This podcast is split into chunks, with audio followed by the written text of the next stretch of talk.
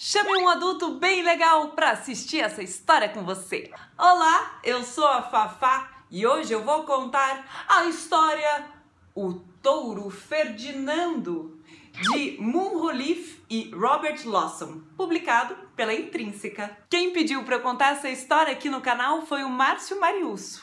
Então bora ativar a minha antena? Um, dois, três e já! Antena que pro céu aponta, capte uma história que a Fafa conta. Tum, tum, tum, tum, tum. Tum, tum, tum, tum. Uhul! Hoje foi rápido para ativar, hein? Gostei de ver. Então aumentem o volume que a história já vai começar. Era uma vez na Espanha um pequeno touro chamado Ferdinando. Todos os bezerros viviam correndo e pulando e dando cabeçadas uns nos outros, menos Ferdinando. Ele gostava de ficar sentado bem quietinho, cheirando as flores. Seu cantinho preferido no pasto era embaixo de um carvalho. Era a sua árvore preferida. Ele passava o dia inteiro sentado ali na sombra, cheirando as flores. Sua mãe, a vaca, às vezes ficava preocupada com Ferdinando. Não queria que ele se sentisse sozinho. Por que você não brinca de correr, pular e dar cabeçadas com os outros bezerros? perguntava ela. Mas Ferdinando respondia: Ah, prefiro ficar aqui quietinho, cheirando as flores.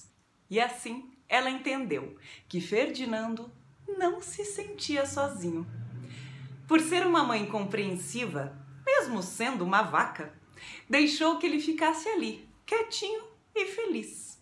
Com o passar dos anos, Ferdinando cresceu e ficou bem grande e bem forte. Todos os outros touros do pasto que tinham crescido com ele passavam o dia inteiro brigando, dando cabeçadas e chifradas uns nos outros.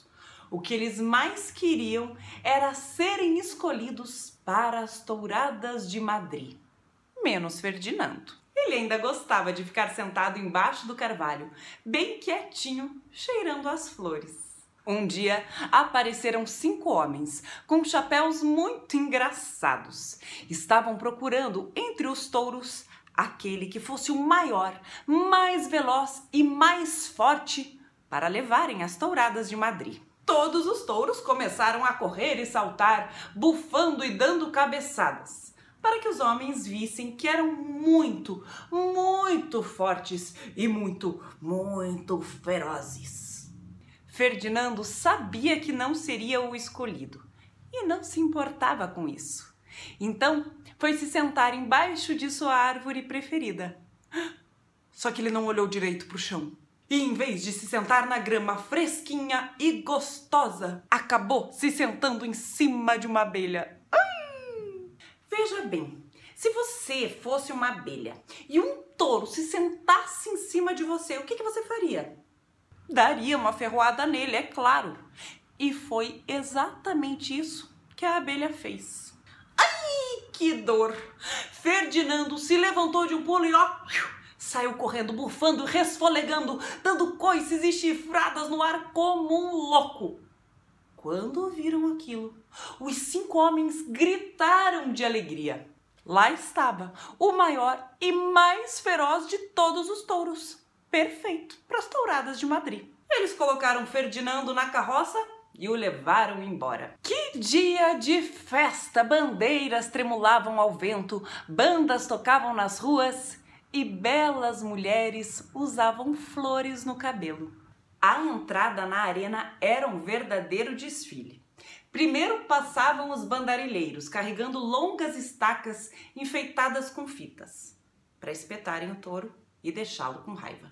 Em seguida vinham os picadores, montados em cavalos magrelos e carregando lanças compridas, para espetarem o touro e deixá-lo com mais raiva ainda. Depois deles vinha o toureiro, o mais exibido de todos, se achando muito bonito e acenando para as mulheres. Usava uma capa vermelha e levava uma espada.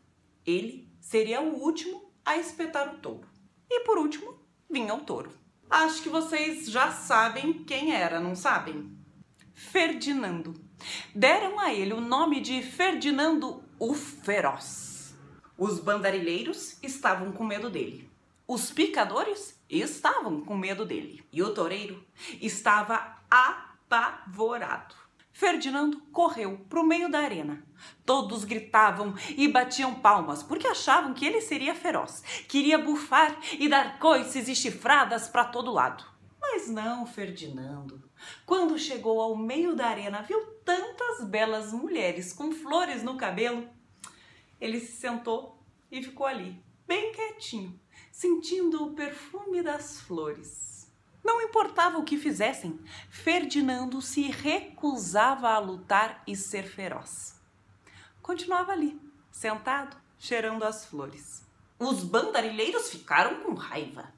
Os picadores ficaram com mais raiva ainda. E o toureiro chegou a chorar de tanta raiva por não poder se exibir com sua capa e espada. Então, tiveram que levar Ferdinando de volta para casa e até onde sabemos, ele continua lá, sentado embaixo de sua árvore preferida, bem quietinho, cheirando as flores. E é muito feliz. Os beijos mais que especiais de hoje vão para Sara, pro Raul, pra Cecília, pra Heloísa e pro João Pedro. E claro, um beijo para você também. Tchau e até semana que vem.